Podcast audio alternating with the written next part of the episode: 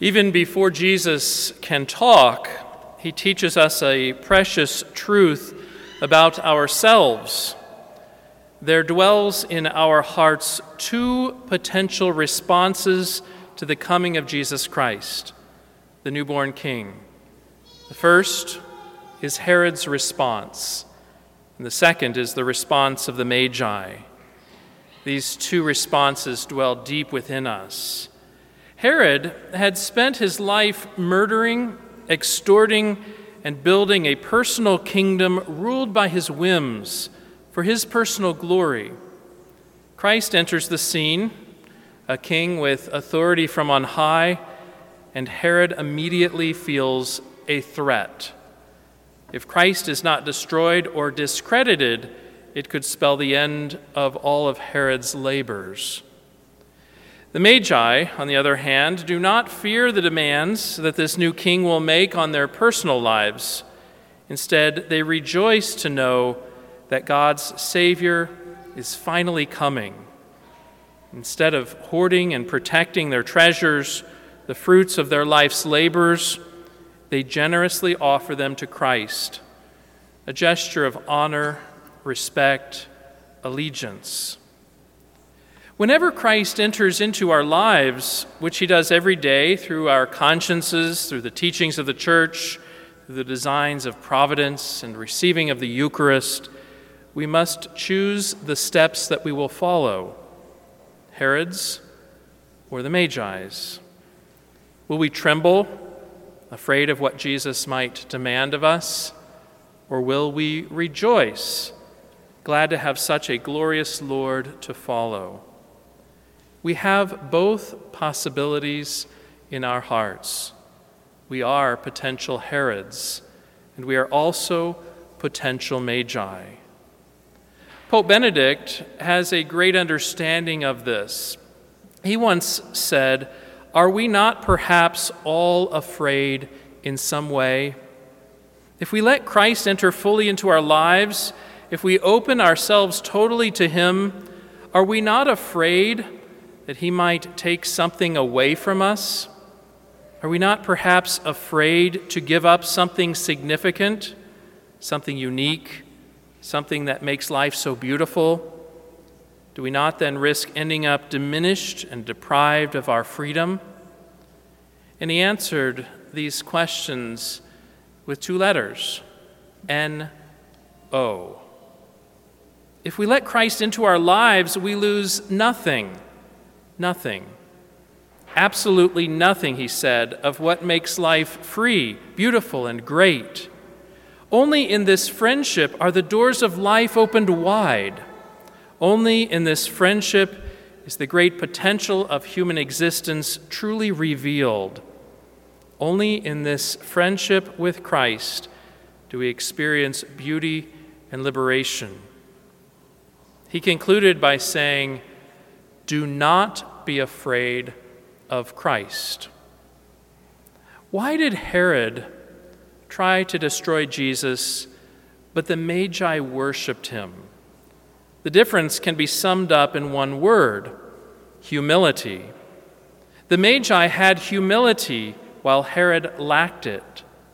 History tells us where that lack of humility led for Herod. A former U.S. Senator once said, that those who travel the high road of humility will not be troubled by heavy traffic. The Magi traveled their humble way, just three of them, under the guidance of God's glowing star. It was the beautiful path God had laid out. Herod spent his life trying to keep everything under his control.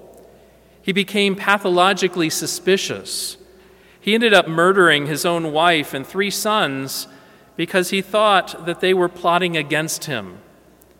In fact, his whole life was a series of violent, horrible crimes.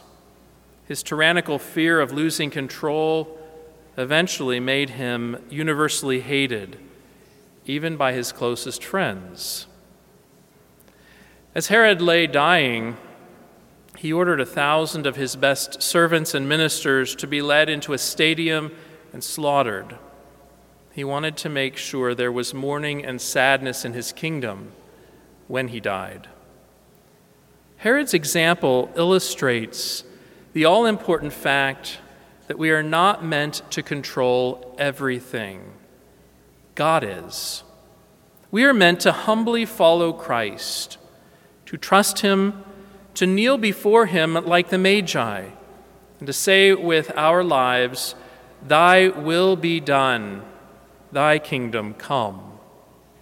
Herod wouldn't say that. The Magi did, which is why they gave everything over to Christ and they went home filled with joy. The first step to becoming more like the Magi and less like Herod is knowing ourselves. We have to honestly look at the level of our selfishness. Then we will be able to kneel before the Lord and lay that selfishness at His feet in confession just as the Magi laid their gifts at the feet of the baby Jesus. The Holy Spirit is here to help us to be like the Magi. Herod planned on ruling Judea without opposition.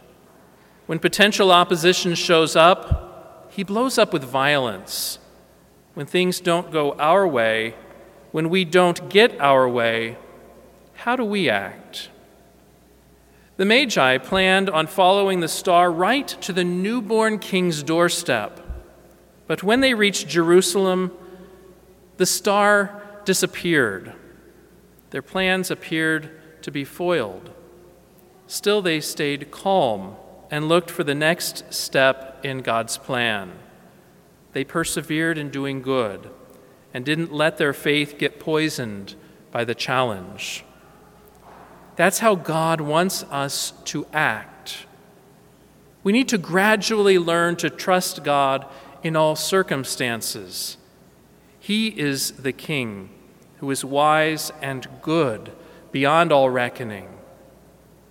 Today, after receiving Jesus in Holy Communion, ask Him for the strength to fight valiantly against the Herod in our hearts to have the courage and perseverance of the Magi, to keep going, keep seeking the star, keep striving to follow Christ, the everlasting Lord.